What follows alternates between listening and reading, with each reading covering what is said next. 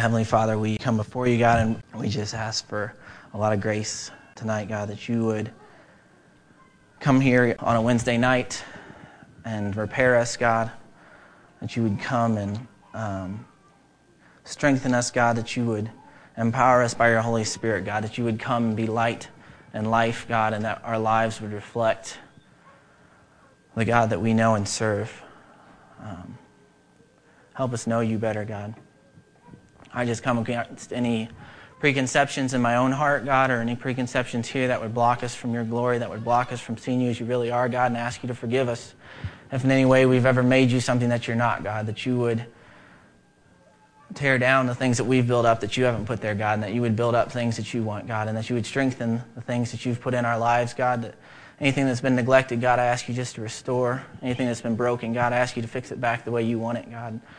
I thank you that you are a sovereign God and that you're involved in every moment of every day of our lives, God. And nothing falls outside of your, your scope of awareness, God. Nothing falls outside of your plan.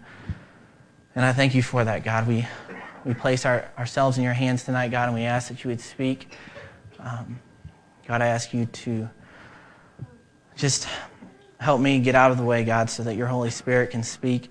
I ask you to. Uh, just help me surrender and uh, hear your voice, God, so that your people can hear your voice, God, and we can all, all glorify you better and know you better, God. And just be with us, we pray in Jesus' name.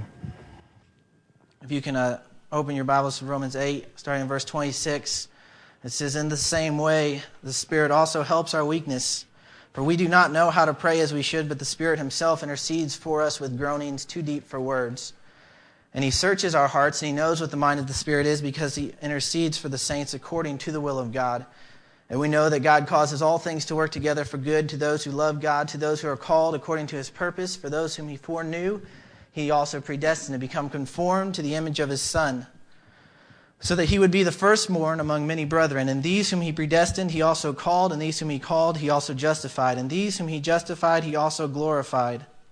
What then shall we say to these things? If God is for us, who shall be against us? He who did not spare his own son, but delivered him over for us all, how will he not also with him give, freely give us all things? Who will bring a charge against God's elect? God is the one who justifies. Who is the one who condemns? Christ Jesus is he who died, yes, rather he who is raised, who is at the right hand of God, who also intercedes for us. Who will separate us from the love of God, Christ? Will tribulation or distress, persecution or famine or nakedness or peril or sword? Just as it is written. For your sake, we are being put to death all day long. We were considered as sheep to be slaughtered. But in all these things, we, are over, we overwhelmingly conquer through him who loved us. For I am convinced that neither death, nor life, nor angels, nor principalities, nor things present, nor things to come, nor powers, nor height, nor depth, nor any created thing will be able to separate us from the love of God, which is in Christ Jesus our Lord. If you can go back to verse 26 where we started, I want to start in verse 26 and verse 27. It says, In the same way, the Spirit also helps our weakness, for we do not know how to pray as we should. And, and, and reading this,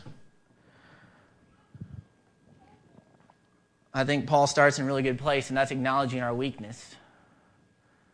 If we can't, if it says, For we do not know how to pray as we should. If we are a people so helpless on our own that we don't even know which prayer to pray. And I think anybody that's knelt to pray before knows the confusion, knows you're praying, but you're not sure for what. And sometimes when you pray and the, the answer doesn't come the way you expected it to, for we don't even know how to pray. But the Spirit Himself intercedes for us with groanings too deep for words. And then He who searches the heart, that's God, knows what the mind of the Spirit is because he intercedes for the saints according to the Word of God. And that's our hope. Because we, if we don't even know which prayer to pray, do you think we know which direction to take, or which way to plot the course of our life, or what our priorities should be? But it says the Spirit Himself prays for us according to the perfect will of God. And I, I think when we read verses like this, we should actively engage our faith. Either that's true or it's not. Either right now the Holy Spirit is interceding on our behalf perfectly according to the will of God, or He's not. And if He is, and I think by faith we reach out and we say, God, I don't know what your will is, and I don't know what to pray, but you know what I need. And I'll accept what the Holy Spirit is interceding for me. And get the, get the passion in this verse when he says, with groanings too deep for words. We, Jeff was talking about the Holy Spirit. It's a person, he's a person. And he's invested in you becoming what God wants you to be. He prays for us according to the will of God. I just want to encourage you guys. I want to start right there because I want to encourage you guys before we go any farther, before we look at God's word and we, and we see, see things that we need to believe and we see things that He wants us to have and we, and we, we see promises that we'd love to see in our life, I want to remind you guys that it's not by works of righteousness, which we have none, but according to His mercies. He saved us. This Christianity thing begins, Christianity begins and ends in a work of God. Oh, foolish Galatians, who has bewitched you to think that you could start by faith and finish with works? And whenever we stare at God's word, whenever it stares back at us and tells us things that makes us uncomfortable, we just thank God that there's a Holy Spirit interceding on our behalf that can overcome our weakness. Our, he helps our weakness, for we don't know what to pray, but the Holy Spirit knows what to pray.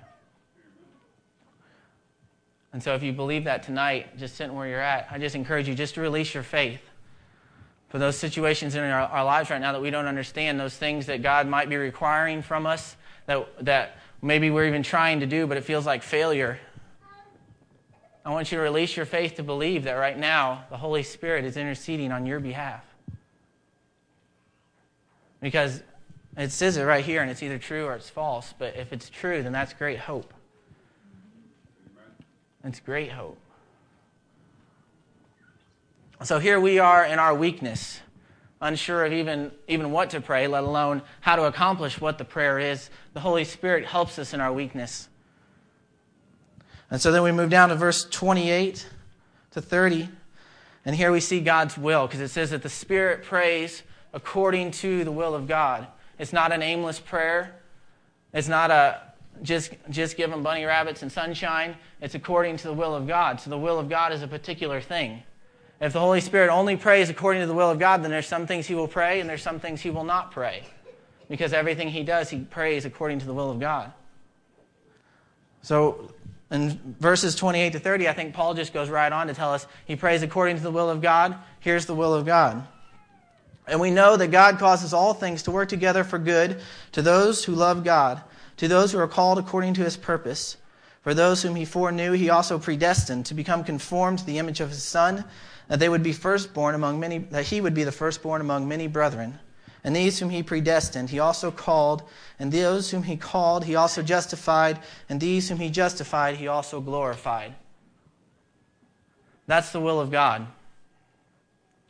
To take you from where you're at and make you like his son those whom he foreknew, he predestined. What, what did he predestine them to? When I say I predestine something, that means I make something or build something for a particular purpose.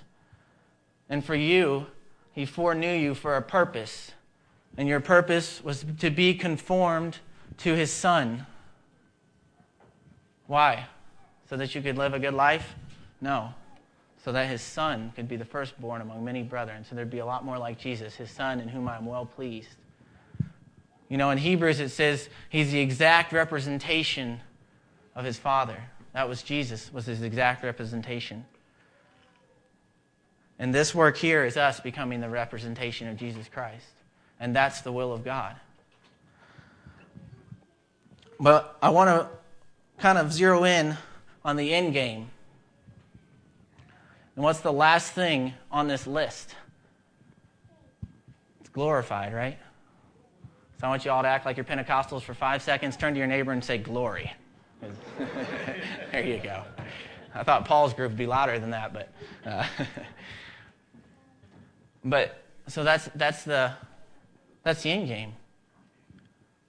The message for my title is just glory with an exclamation point. Make sure to put the exclamation point on there. But, but this work takes us from who we are to what He wants us to be for glory. He also glorified. Uh, I was going to call on somebody in my theology class from back at Pleasureville, but I won't, I won't test anyone since it's been a while. But for my class, you should know what is the chief end of man? To glorify God and to enjoy Him forever, right? So those whom He predestined, He called, and those whom He called, He justified, and those whom He justified, He glorified. The chief end of man is to glorify God and to enjoy Him forever. That is a really, really loaded phrase. The chief end of man is to glorify God and enjoy Him forever. It's a sentence that comes really easy off the tongue, and it's been around for 1700 years approximately. But when you really stop and think, the chief end of man is to glorify God, what does that mean? What do we mean when we say glory? I mean, it's all over the Bible, right? It's all Jesus comes down in his glory, people walk in glory. What, what are we talking about when we say glory? I think it was Mr. Hamilton who coined the phrase that nobody minds you telling them the truth. It's when you define what you mean, when you tell them the truth, that it gets offensive. And I think we have to be careful not to just assent, make mental assent to this idea okay, the chief men of man is glorify God and enjoy Him forever. What's next? Because here, it's the end game. It's the end result of everything that Jesus does in your life is glory. So, why is that? But I think before we ask why is that, we have to look at the chief end of man is to glorify God because in that statement is a very simple but unsurmountable problem. And that's this that we can't glorify God. And there's two reasons why we can't glorify God. The first thing is that the creation is always less than the creator. There is no there's no creation that's as great as its creator was. No piece of art tells us everything that there is to know about the artist. There's no way to, that I know of that a, a, someone can create something that's greater than they are. I could think of a supercomputer who might be smarter at crunching numbers, but we all know that there's no way that a computer at crunching numbers is actually greater than a human, is actually greater than the ability to reason and think. And so we find ourselves, how do we glorify God? We are His creation. He is the Creator. We are less than He is. For me to glorify something means for me to tell you what a thing is worth. And if I am worth less than the thing that I am telling you about, I can't accurately portray the glory of the thing that I'm telling you about, right? So we're lesser. The second point is that we're poor examples of what Jesus is like. And kind of as an illustration, you all know who Babe Ruth is. But imagine if you'd never heard the name Babe Ruth and you didn't have any idea who Babe Ruth was. You didn't know he had all these records. You didn't know he is maybe, I don't know, I don't follow baseball that closely to know, but I think, I guess he's supposed to be the greatest baseball player of all time. But Let's just play like you'd never heard of him and you didn't know who Babe Ruth was. And I walked into your baseball diamond and I said, You guys, I trained under Babe Ruth, and Babe Ruth is awesome. Let me tell you about Babe Ruth and all he taught me. What would be the first thing you guys would want to do? Well, we're all competitive enough around here. We know you. Grab the bat, big boy. Let's see what you can do, right? What happens when I'm a poor representation of Babe Ruth? Then suddenly you don't think Babe Ruth is so awesome, do you? Because I stepped up to the plate with the bat in my hand and I said, Babe Ruth looks like me.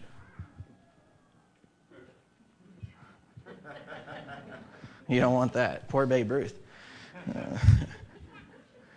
But here's the thing about glory, guys it is the essential thing. Just flip back to Romans 1. Because this isn't an optional, okay, well, you got me. I, am not going to glorify God. This is the, the thing that God requires. Start in verse uh, 18. He says, For the wrath of God is revealed from heaven against all ungodliness and unrighteousness of men. Why is he angry with the ungodliness and the righteousness of men? See, we say that God's angry against the unrighteousness, but God says he's angry against the unrighteousness because it's because men suppress the truth and unrighteousness, because that which is known about God is evident within them.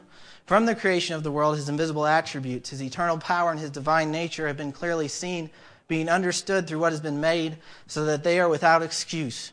For even though they knew God, they did not honor him as God or give him thanks, but they became futile in their speculations, and their foolish heart was darkened.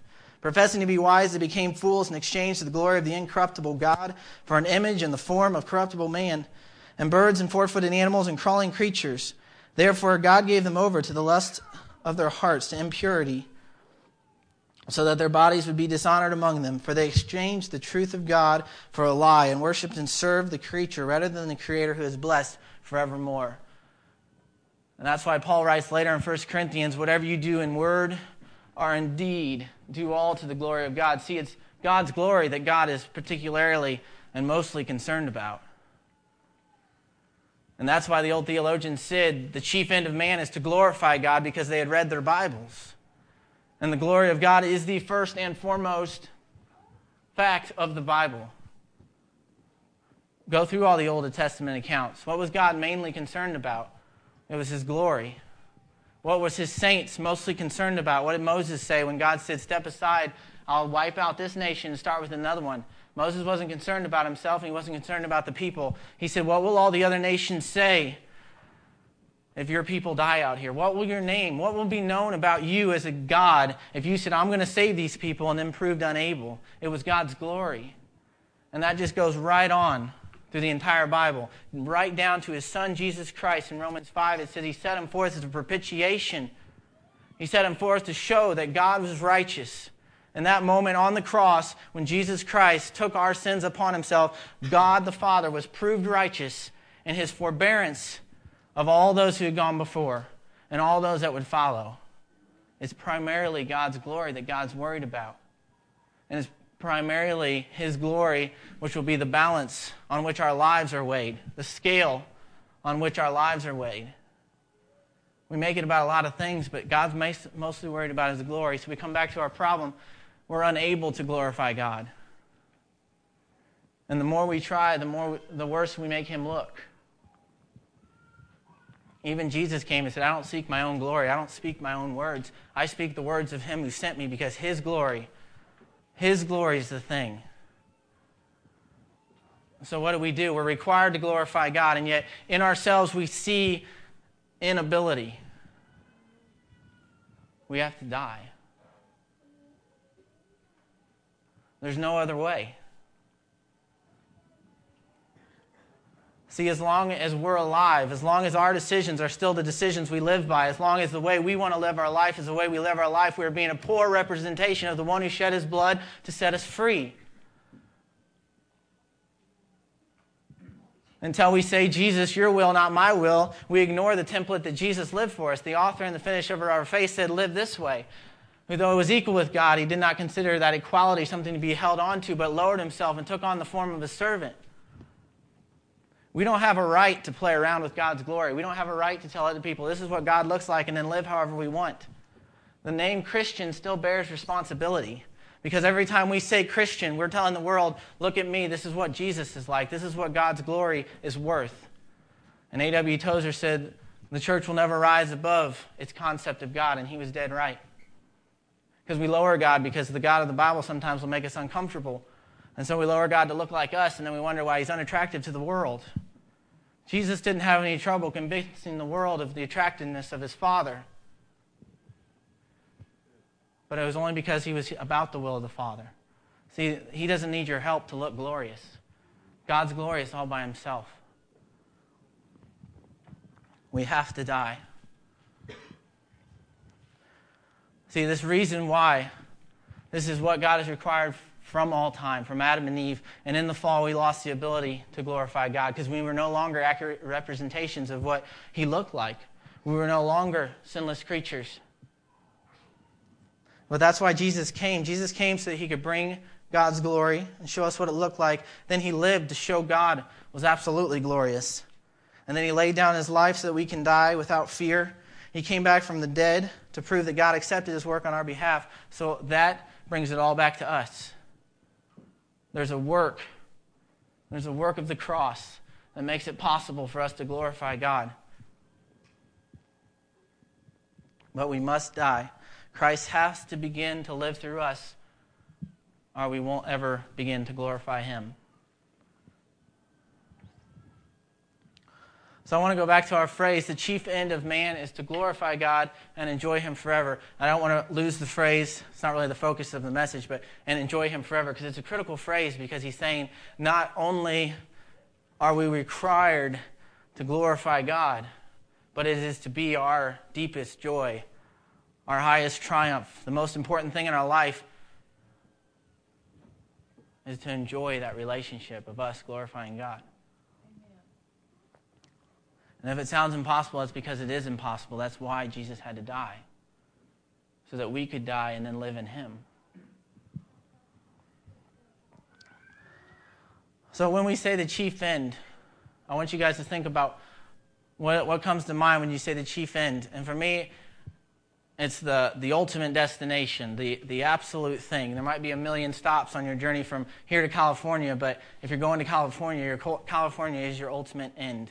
It's where you aim to go. Okay? So when we say chief end, I think that's what they were referring to.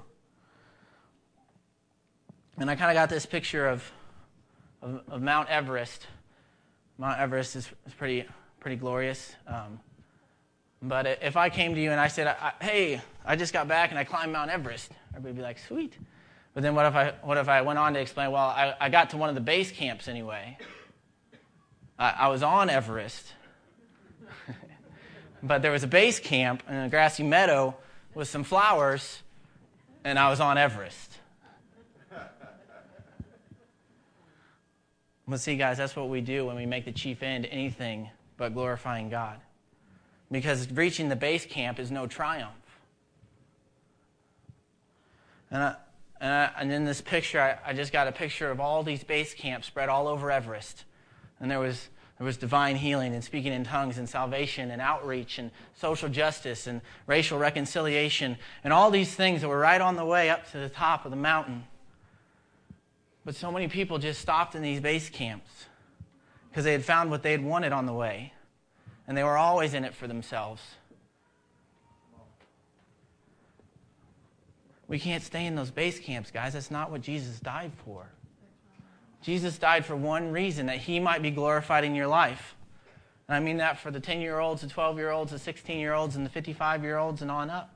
Jesus died so that he could get glory from your life. He came down and he took on the form of a servant and he suffered all that he would suffer for one reason so that you could take up in his suffering and bring his Father glory, so that you could display to the world the righteousness of God. We don't have a right to stop at a base camp because it's comfortable.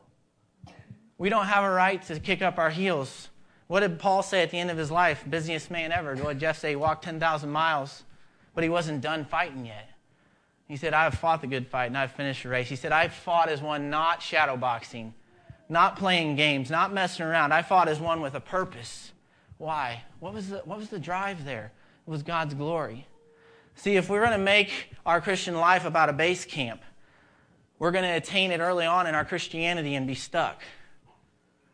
And then we're going to sit in uneasy satisfaction. We'll, we'll be satisfied because we, we are comfortable with our location, but we're going to be uneasy because up above us we hear the voices of the saints that went before us. And we're always reading about these missionaries and these apostles that went out and they worked and they lived for Jesus, and our lives don't look anything like them.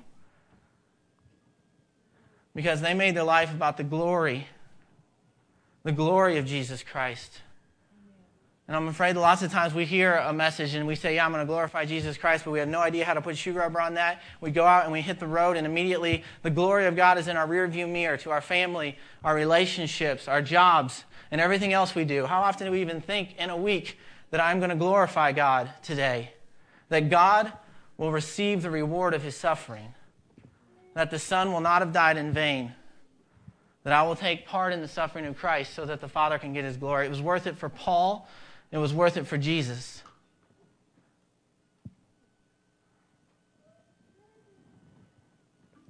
So here's the thing. We're, I think what holds us in our, in our base camps as much as anything is just fear.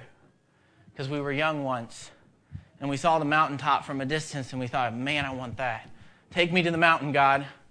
And we started hiking and we fell down a few times, we made a few failures, we made a few left turns, and then the kids came along and jobs and everything else and all the responsibilities of life, and we thought, you know what? This is, I'm on the mountain. I'm in Mount Everest. But God calls us to come up higher. Come up higher. There's no reason to rest in the base camp, guys. There's nothing down there.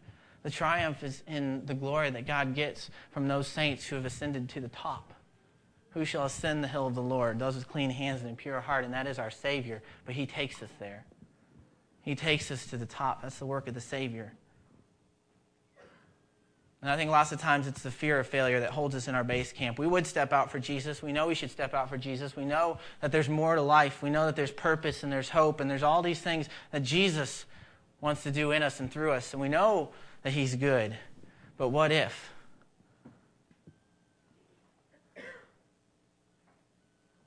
And so we somehow find a way to convince ourselves that our current base camp is better than reaching the summit because at least it's safe down here, and at least we've got a supply of water, and we got the Sherpas running up and down from the village, and they'll keep us sustained right here. I don't know what I'm going to do when I get to the, how I get to the top, how would I, how would I get taken care of up there? But Jesus says, if any man wants to follow me, he must first pick up his cross. If a man doesn't forsake everything, then he's not worthy to be my disciple. But I think Paul knew that's what we were facing, so he just goes right on. I'm a lot slower than Paul. If you go to 831, Paul says, Glory is this, this thing that's outside of us. We've seen it's bigger than us, and Paul knows that. So in verse 31, he says, What then shall we say to these things? If God is for us, who is against us? He who did not spare his own son, but delivered him over for us all, how will he not also freely give us all things? Who will bring a charge against God's elect? God is the one who justifies. Who is the one who condemns? Christ Jesus is he who died, yes, rather, he who was raised, who is at the right hand of God, who also intercedes for us. Who shall separate us from the love of Christ? Will tribulation or distress or persecution or famine or nakedness or peril or sword? You see what Paul's saying right there?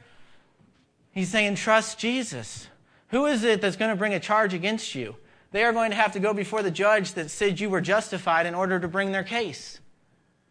Who is the one that condemns you? They have to go to he who died, who now sits at the right hand of God, and who is interceding on his behalf to present your case. How successful do you think your accuser will be? To stand before the very God who justified you, who said that person is just. And I've called that person, I've foreknew, and I've predestined, and I've called, and I've justified, and I'm going to glorify that person. Do you think the charges will stick? That's what Paul's saying. He's saying, yeah, that's a high mountain. And yeah, it's a long ways. What have you got to lose? All the dangerous stuff's already been done. What do you think Paul said? Oh, death, where's your sting? Oh, grave, where's your victory? It's been swallowed up in victory. We have nothing to fear from Everest. Yes, the glory of God will absolutely daunt you when you go out and try to imagine how that would play out in your daily life. When we say heady topics like the glory of God on a Sunday morning and on a Monday morning, you're just late for work. and yes, in your in and out days and the questions you have of, okay, God, I want to glorify you, but I don't know how and I'm scared to, and all these questions that pop into your mind, who is it that is going to bring a charge against God elect? I think what Paul is saying is don't worry about it. What did Jesus tell the 70 that he sent them out? He said, Go two by two. Don't take extras. No extra money, no extra pouches. Don't call the hotels in front of you. Just go. And when they came back, he asked them, Were you all taken care of? And not one of them was lacking anything. You're not going to outrun God in faithfulness. You're not going to outrun God in your obedience. God requires you to bring him glory. He sent his Son to enable you to bring him glory. The Holy Spirit intercedes in your behalf so that you will be successful in bringing God glory. Don't even worry about packing up your base camp tents, just start walking. Because there's more. See, if we make our life about glorifying Jesus, then there is no rest stops. There's no close enough and finished because Jesus isn't finished with us until he gets our whole life. So there's not, there's not a, an activity that we can jump. Uh, that we can check off. There's not an outreach that we can do. There's not a church service that we can attend. There's not a perfect amount of attendance that we can do to, to therefore say that we've done our Christianity bit because what he wants is his glory. And that's how you'll stand before him. And that's what he will look at. Because that was the precious blood of his son that he shed on your behalf to bring him glory. And your hang ups and your personality quirks and your moods are poor excuses for not letting Jesus mold you into the image that he wants.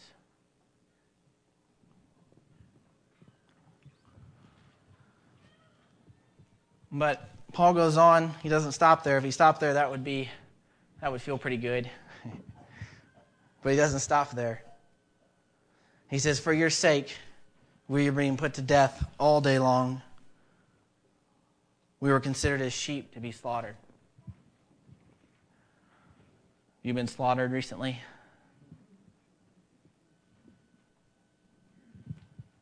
Remember the prerequisite for glory, right? See, it sounds as a nice spiritual phrase to say, I've died with Christ. But it hurts a lot more when you go to work that out in daily life, doesn't it? We die for your sake all day long.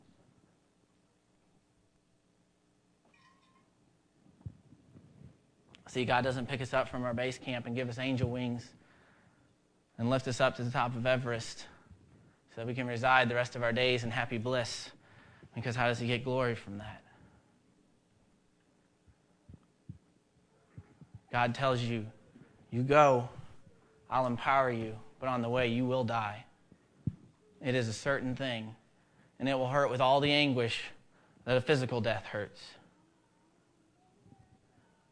Are you willing to climb? See, that's God's glory.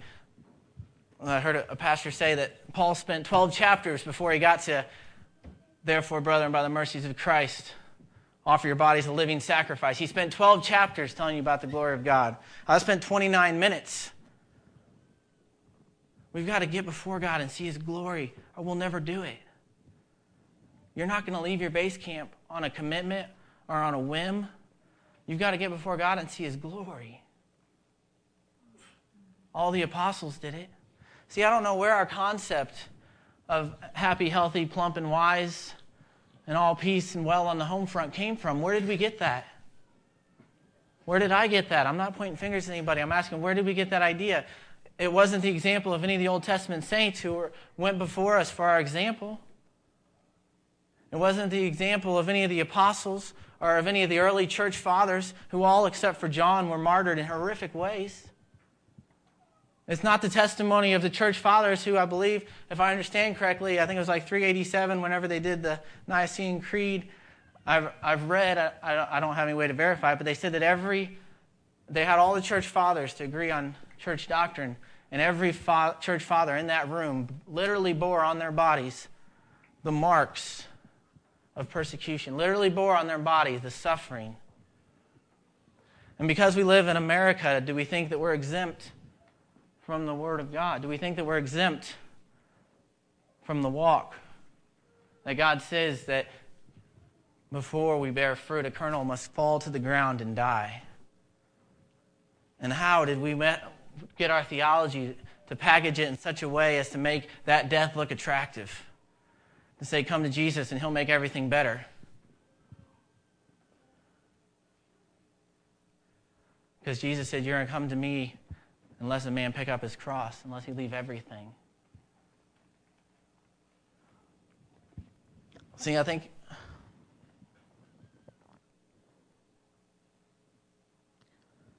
if we don't look at the suffering, we don't need as glorious a Savior. And if we don't suffer, the world never sees how glorious our Savior is. God is most glorified in his Jobs.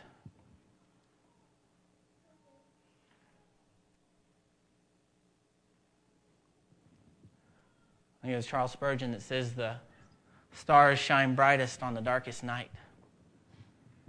Have we forgotten about Job? He said there was not any, but look at, look at my servant Job.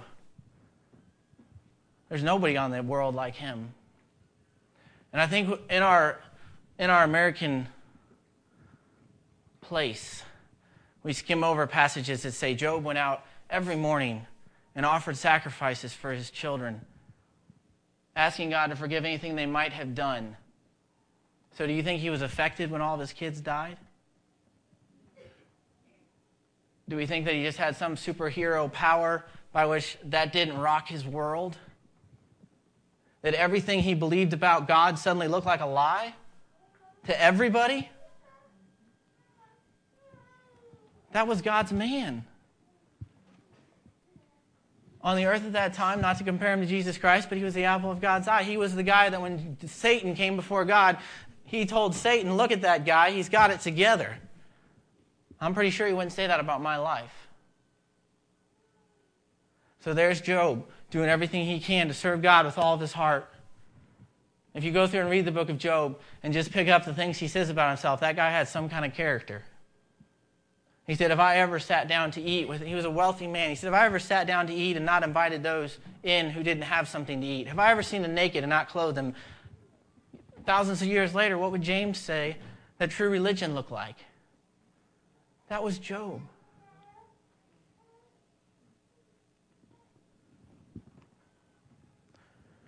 And if Job isn't a good enough example, what about his own son? Jesus suffered all the time. He suffered on behalf of others. What did it say when he saw the widow carrying out her, her son? It said he was moved with compassion. What, what happened when, when the devil tormented him in the wilderness? What happened to all the people who were constantly looking to take his life? He even had unanswered prayers. You ever think about that? In the garden. See, guys, we can't, dumb, we, we can't take away the reality of Scripture. He was praying, God, if possible, take this cup from me. But not my will, but your will be done. If we're in this for the good times and the answers to prayers, we'll find a way out. But if we're in this because God is ultimately worthy, because there's nothing else in this world that we desire except for God, then we can sit beside Job in the ashes and in pain and say, Though you slay me, yet I will trust you. Because not a hair of my head will fall to the ground that you don't notice. There isn't a sparrow that will go hungry today that you don't know about. Everything is going right according to plan. If the author of our salvation was perfected by the things that he suffered, that's Hebrews. Do we think our perfection will come in some other way? And I fully believe in the word that we've been taught all these years. We walk by faith and not by sight. We know the plans that he has to prosper us and give us a hope.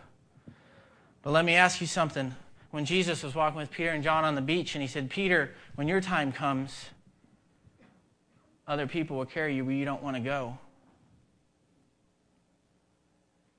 Could Peter have gotten away from that? I imagine he could if he would have denied Christ. But at Peter's death, not only did he de- not deny Christ, the way I understand it is he refused to be crucified on the same kind of cross as Jesus because he didn't count himself as worthy.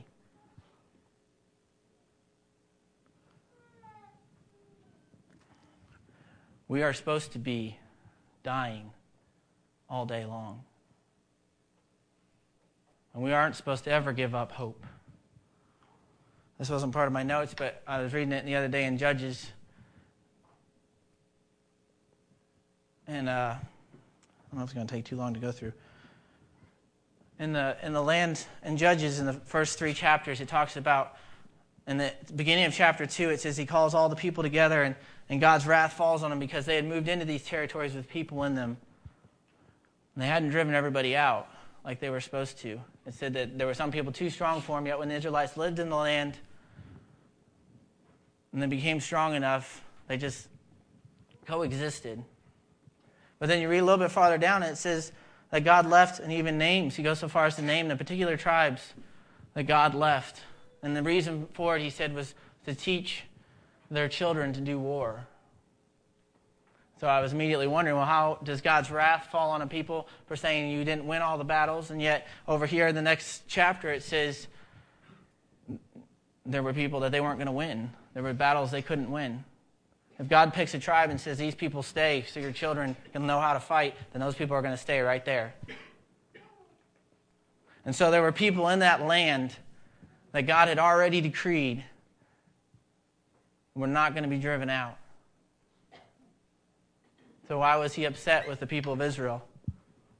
He was always upset with the people of Israel for stop for when they stopped fighting.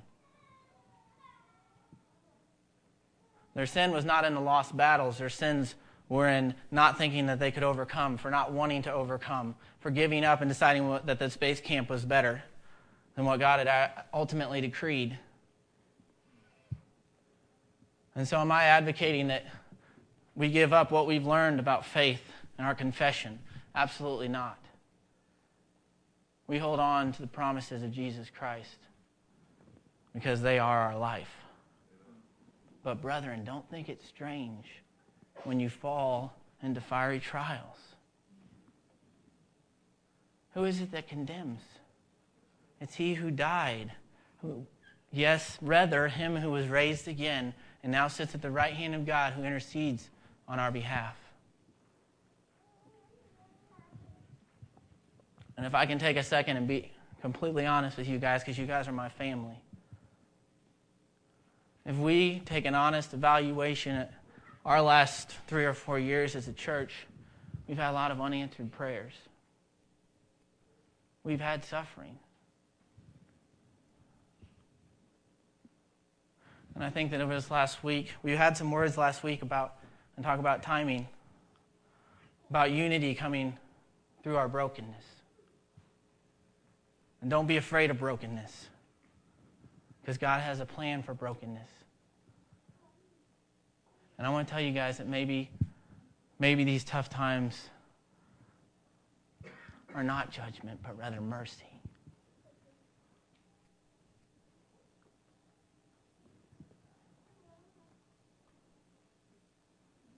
We've got to keep fighting. We know his plans. We know how he works. We know what he wants. So we keep fighting. Even when it doesn't seem like it's working. We don't give up. We don't coexist. We keep fighting. We don't stop. Guys, we've all had dark nights. But let me tell you about my Jesus, okay? On dark nights, if he does it for judgment, he'll tell you why. I believe that with all my heart. We had a lady at church tell us that we, a little while back. We, we lost number five on our family edition, and they told us that. They said, Get before God and ask, Is there anything that we've done wrong? And if He doesn't show you, then you go and keep going. And I want to encourage you guys here that are battling unanswered prayers. Get before God and ask Him if this is sin, and if not, keep going. Don't stop. Greater is he that is in you than he that is in the world. All these promises, they're not meaningless. When he said, I'll get you to the top of Everest, when he said, I will change you from who you are, which is a very bad representation of Jesus Christ, into who my son was, he means it. But we got to keep going. We got to go. That's not a location reference, that's a heart.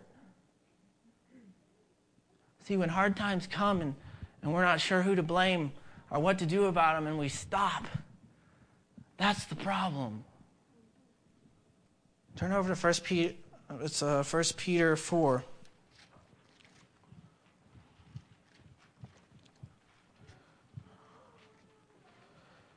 1 Peter 4, starting in verse 12, it says, Beloved, do not be surprised at the fiery ordeal among you, which comes upon you for your testing, as though some strange thing has happened to you. I don't know about you, but I know there have been some dark nights when I thought a strange thing had come upon me. Where I stood at, when I was walking into a, a courtroom and was for sure this time the angels were going to come to my defense, and yet they didn't. When I was sure that this trip, something miraculous was going to happen, and it didn't. And I thought it strange. And I was unprepared. But God in His mercy is so good. Verse 13, but to the degree that you share the sufferings of Christ. Keep on rejoicing, even in those fiery trials, especially in those fiery trials. Keep on rejoicing. God is at work in you to will and to do of His good pleasure. When it doesn't seem like it's working, keep fighting, keep going. Don't stop. If it's sin in your life, I was thinking, when I was thinking about suffering, and I was thinking one of the things that we say is, well, I sinned and I messed up and I know it, and here's where I messed up, and so I'm no good to God. False. There was a man one time who slept around, killed the evidence, and attempted to cover it all up. Now, if anybody was standing in line for God's wrath, it was that guy. And for nine months, or however long it was, he lived with the guilt. He lived with the isolation from God's presence, and he knew it. Because David was a man after God's own heart. Yet, what was his response when Nathan the prophet came to him? He admitted his guilt, and Nathan said, You've been forgiven. And what did David do? Did he succeed the throne? Did he say, I'm done now? I'm going to have to have Absalom step up because I'm no good to this kingdom? No.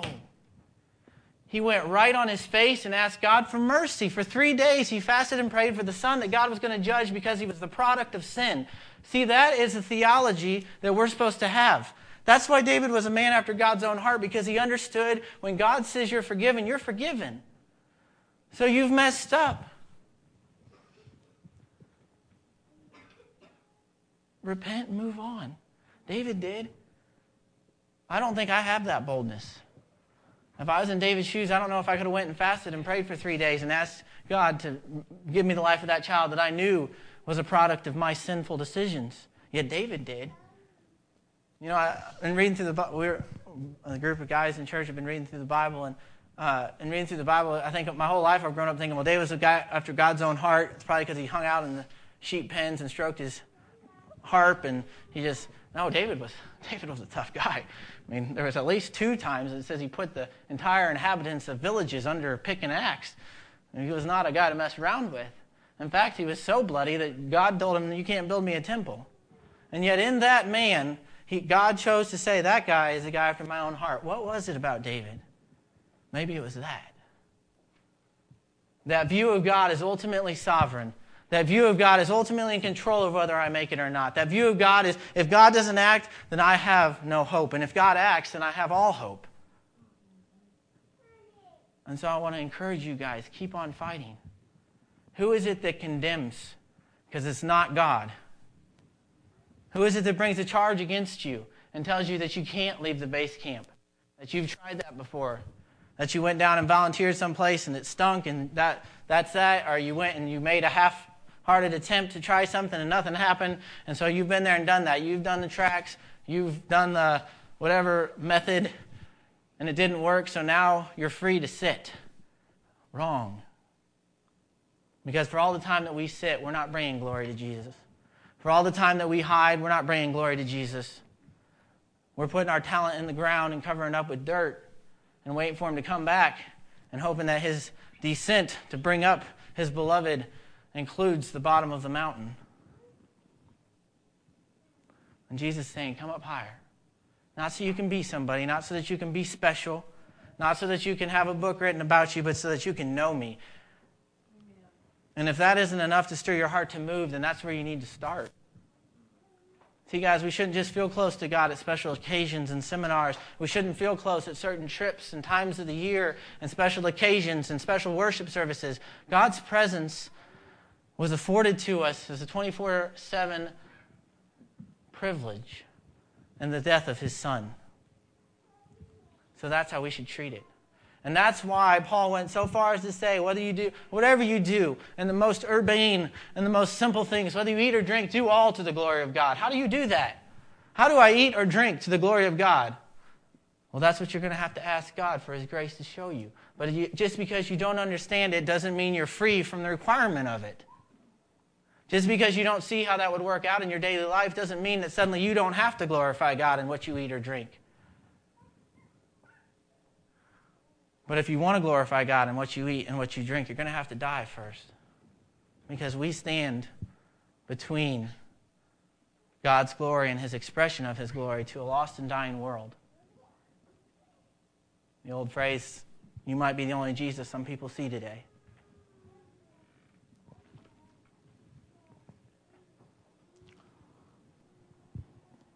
And when I was looking at suffering, I, there was two reasons that stuck out. And the first one is that suffering is for our sakes. See, the whole idea of Christianity is all built on this thing, and it's change. There's a lot of theological terms for it, but it all can be summed up in one word, and that's change. It's change from something you were to something you're going to be. You can call it sanctification, justification. Those are just fancy words for change. And if you've lived for any time at all, you know that that change is not something you can work up. If you've ever tried and failed, then you know that you need Jesus. And so then Jesus says, unless a grain of wheat falls to the ground and dies, it bears no fruit. You want to look like me? Then die. And that means when the night gets dark and the soil goes over your head, you got to stay there. Do you really believe that God put you there? Under the soil where it's dark and dirty and doesn't make sense and you're not sure which way is up? Can you stay there and trust that this is the process by which I bear fruit? So, the first reason that we suffer is so that we can change. The second reason is so that the gospel can go forth. I mean, turn over to 2 Corinthians. and Paul was a, a perfect example of suffering. Whenever he uh, started a laundry list of things he'd been through, we all thank God we weren't sent as missionaries. So he was, uh, but really, if you if you if you're interested to know more, just read Second Corinthians. I, I, I went for a verse and I read a chapter and then I went back and I read the whole book, and it's all writing to a church that is in the midst of suffering and telling them, "You're suffering, but keep fighting." and you're suffering, but so am I, and there's a purpose for it. So in verse 7, start chapter 2 Corinthians 4, starting in verse 7, it says, But we have this treasure in earthen vessels, so that the surpassing greatness of the power will be of God and not of ourselves. That's why we have to die. So here's how we die. We are afflicted in every way, but not crushed. We are perplexed, but not despairing. Persecuted, but not forsaken. Struck down, but not destroyed. Always carrying about in the body the dying of Jesus, so that the life of Jesus may be manifested in our body. See, there's a point to the suffering. It's not meaningless suffering. The suffering comes so that we can look like Jesus. For we who live are constantly being delivered over to death for Jesus' sake. And here's the reason so that Jesus might be also manifested in our mortal flesh. So death works in us, but life in you. So what is Paul saying? He's saying, I suffer so that the life of Christ might be manifested in me and that life might come to you. Verse 13, but having the same spirit of faith according to what is written, I believe, therefore I spoke. We also believe, therefore we also speak, knowing that he who raised the Lord Jesus will also raise us also with Jesus and will present us with you. For all these things are for your sake, so that the grace which is spreading to more and more people may cause the giving of thanks to abound to the glory of God. Therefore, do not lose heart. But though our outer man is decaying, yet our inner man is being renewed day by day. For momentary light affliction is producing in us an eternal weight of glory, far beyond all comparison. While we look not at the things which are seen, but at the things which are seen which are not seen, but for the things which are seen are temporal, but the things which are not seen are eternal. I want to call your attention up to verse 17 where it says, is producing for us an eternal weight of glory far beyond all comparison. So let's unpackage a little bit. We've been talking about keep fighting. What do we mean by fighting? Because we're not Israelites anymore. There's not a, a foreign people or a native people that we're supposed to crush under our heel. So, what are we fighting? Producing for you a far greater weight. Well, what was Paul fighting? For verse, in verse 15, he says, For all these things are for your sakes, so that the grace which is spreading to more and more people may cause the giving of thanks to abound to the glory of God. I think we fight in our ministry. I want you to turn to your neighbor and say, I may have believed a lie. That's harder to say, isn't it? Official loud on glory. See, guys, we've made ministry what I'm doing up here. Yeah, if this is ministry, then there's very few of us that are actually called to ministry. But jump over to chapter 5, verse 17. It says, Therefore, if anyone is in Christ, he is a new creature. Old things are passed away. Behold, new things have come. Now, all these things are from God who reconciled us to himself through Christ. Why? He gave us the ministry of reconciliation. Namely, that God was in Christ, reconciling the world to himself and not counting their trespasses against them he has committed to us the word of reconciliation. Therefore, because of these things, we are ambassadors for Christ, as though God were making an appeal through us. This is all of us. This is any man who is a new creation. We are now ambassadors. We now stand between a lost and blind and dying world and say, This is what Jesus looks like. Is your Jesus worth exporting?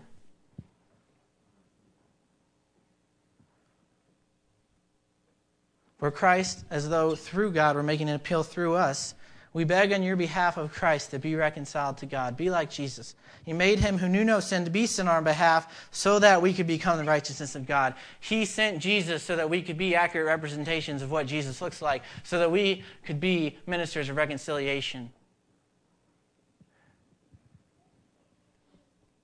And I think we've completely mistranslated, interpreted, understood the word ministry. I think it was a mistake to call someone stands up in front of people a minister. I think we should have called him a preacher because we're all ministers. See, the problem is that we've, mis- we've misdefined what ministry is and what ministry looks like, and so we don't even know how to do it because we think, well, I'm not good in standing in front of people, or there's some things I can't do, and there's some things that I'm good at. But, but I don't think that's what Jesus meant when he said, if any man's in Christ, he's a new creation. Old things are passed away. Now here's a ministry of reconciliation. Go reconcile the world to God. Because if he did, then only a few would be able to do that. He said, if any man is in Christ. So, for the, the purpose of a clearer understanding, I want to use this as the definition when, when we hear the word ministry, and if you can find a better definition, then I encourage you to go for it, but this is the best I could come up with. Ministry is our participation in the glorification of Jesus Christ. Anytime we participate in the glorification of Jesus Christ, we are ministers. We are ministering. And every one of us are very, very good ministers. You say, No, I'm not. And I say, Haven't you learned by now to walk by faith and not by sight? Because it's the same Spirit who raised up Christ from the dead dwells in you, then He quickens your mortal body. He makes you do what you couldn't do.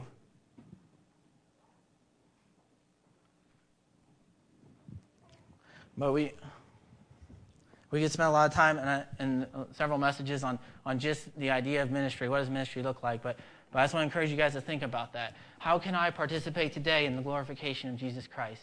How can Jesus be glorified through me today? Then I'm involved in the ministry of reconciliation.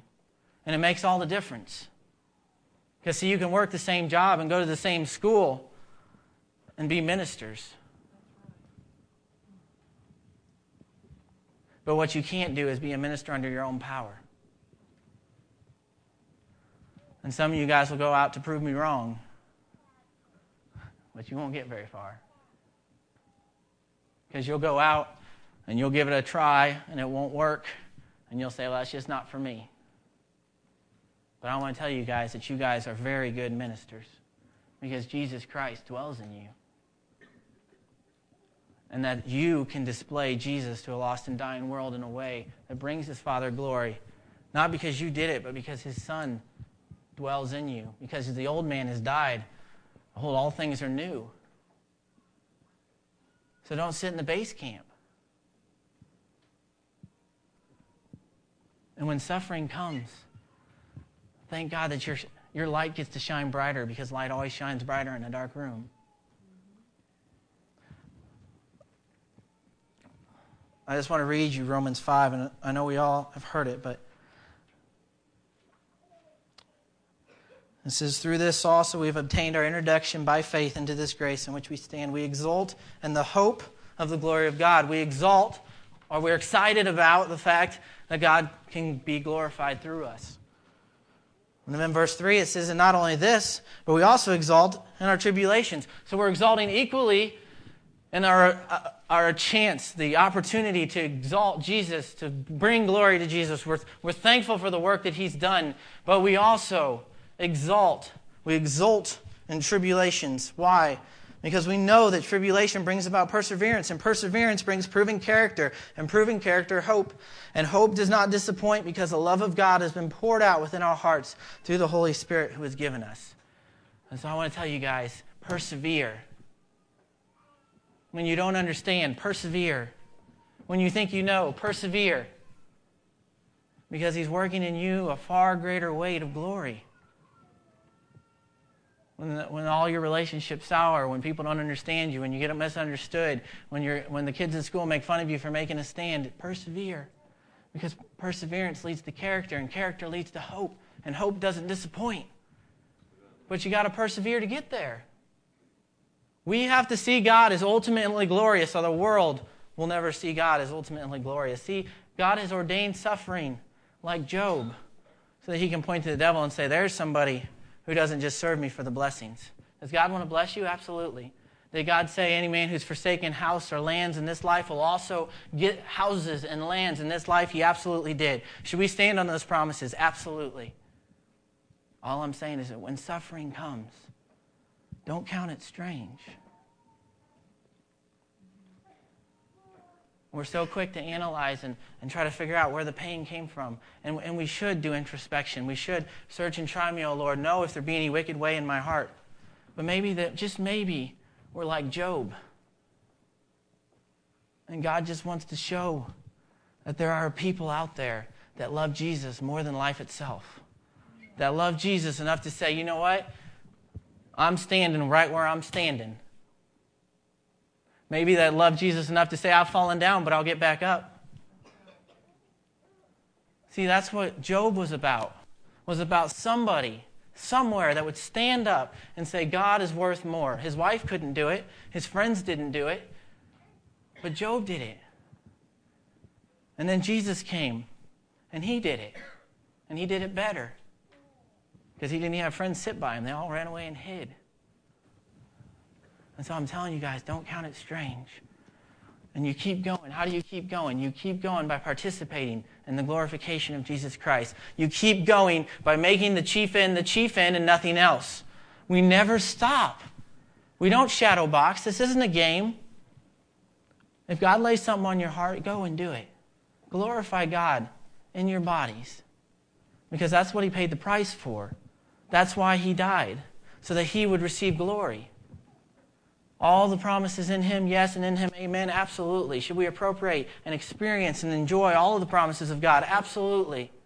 Absolutely. Keep fighting. And as you fight, ask God to allow you to participate in a good way in the, in the glorification of Jesus Christ. Say, Jesus, I'm really bad at this, but that's right back where we started. Of course, we're bad at it. We're awful at it. We're so bad at it that we have to die to get out of the way so that He can do it. That's how bad we are at it. Young people, don't get discouraged. You guys will go through hard times in school and misunderstanding with parents. Just keep fighting. And older people who maybe saw God move a long time ago and wonder where it is now, keep fighting. And younger people who are waiting to see God move right now, today, keep fighting. Because it's all, in the end, it's all about His glory. We need to stand with those three Hebrew boys who said, you know what? If we walk into that fire and we die, we'll do it ministering. What do I mean by that? We'll do it participating in the glorification of Jesus Christ. Did they glorify God in their suffering? Absolutely. And at the end of the day, was Christ exalted over all the nations of the world because they, they chose to see God faithful. Because they chose to say, you know what? Even if it doesn't work, I'm still walking right in there. Oh, death, where's your sting, guys? There is no fear in love. And if you read these verses in Romans 8, it's all about the love of God. It's the love of God that shines into our heart and makes us able. It's all about the love of God. It's not about our effort. It's not about the need to buckle down and get it better. It's about the love of God. That's why the Spirit intercedes for us, because we can't buckle down and get it better. We've got to have divine intervention. We've got to have help. And so He provides help.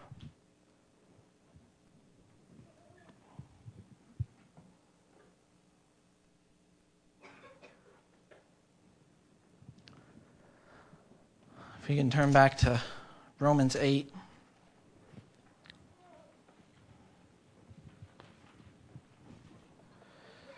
Verse 37. But in all these things, we overwhelmingly, we overwhelmingly, I love that word choice. We overwhelmingly conquer through him who loved us. Through all what things? What did Paul just get done saying? We are being killed for your sake all day long. And he says, But in these things, we overwhelmingly conquer through him who loved us.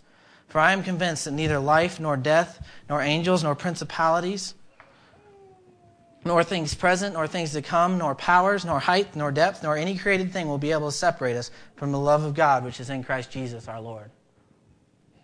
That's our promise, guys.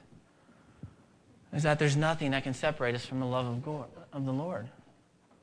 If it's about self effort, it's about the strength of our faith, if it's about our ability to sustain, if it's about our ability to go and succeed, then, then we're going we're going to be disappointed in this life.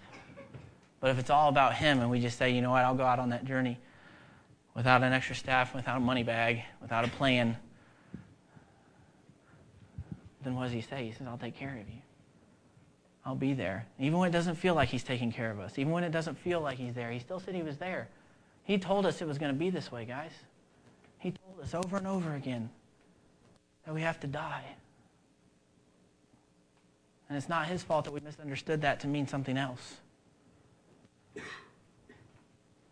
I just want to encourage you guys to die and exalt in your death. Because then Jesus can be exalted. See, when we lay ourselves down, then all of a sudden, Jesus can be exalted.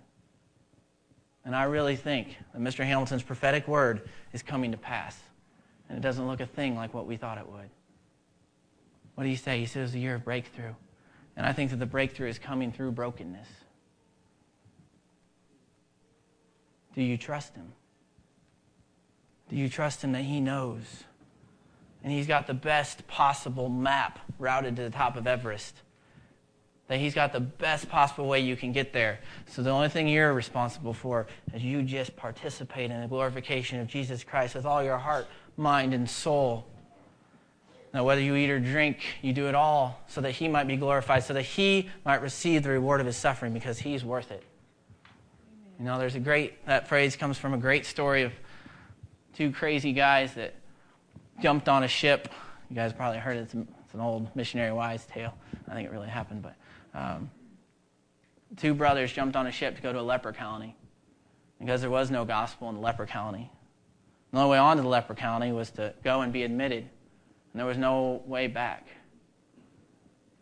And so you can imagine, especially for the Martins who just saw Caleb and Megan off, you can imagine seeing your, your two boys, your two friends, headed off for the last time. You knew they weren't going to come back. And the last thing that anybody ever heard from those boys was, May the Lamb receive the reward of his suffering. If this is what it costs, so be it. I exalt in my tribulation. I exalt that I am counted worthy to lay my life down. I'm excited I have the opportunity to choose pain, to choose the hard road, to choose to lay down my life so that He can pick it up, so that He can live through me. Because until He does that, guys, you're wasting your life. Until you do that, you haven't started moving. We're just playing games and going to church. I think God wants us to quit mentally assenting to truth and to start literally, physically, spiritually, emotionally, and with all of our hearts living spiritual truth. And that goes for me. I'm reminded every day about how I'm not broken like I should be broken for what I should be broken for. And I'm far too preoccupied with my kingdom and my ideas and my best plans in my life. Not near devoted enough to just saying, you know what, I don't care about anything today except that you be glorified. And guys, if we want to see breakthrough, that's what it'll look like. So I encourage everybody get out of the base camp, get up on your feet, go. The Father's running to you, not running away from you. If you guys want to come up and sing a couple songs, we'll close in prayer. And, uh, and Heavenly Father, I ask that we are gripped with the reality of your words, that we are gripped with the reality of your promises, that not one word of your promises will fall to the ground unfulfilled, God, that all the promises are in you, yes and amen, God, and that you have made a way for us to look like you, and that you've made a way for us to participate in your glorification, God. And I ask that you teach us all how to do that better, God, that you teach us all what it looks like to be consumed, so that our chief end is the glory of God and the enjoyment of Him for Himself as He is and who you really are, God. Grip us with your glory, God. Grip us with your image. Grip us with who you are, what you've done, and what you will do, God.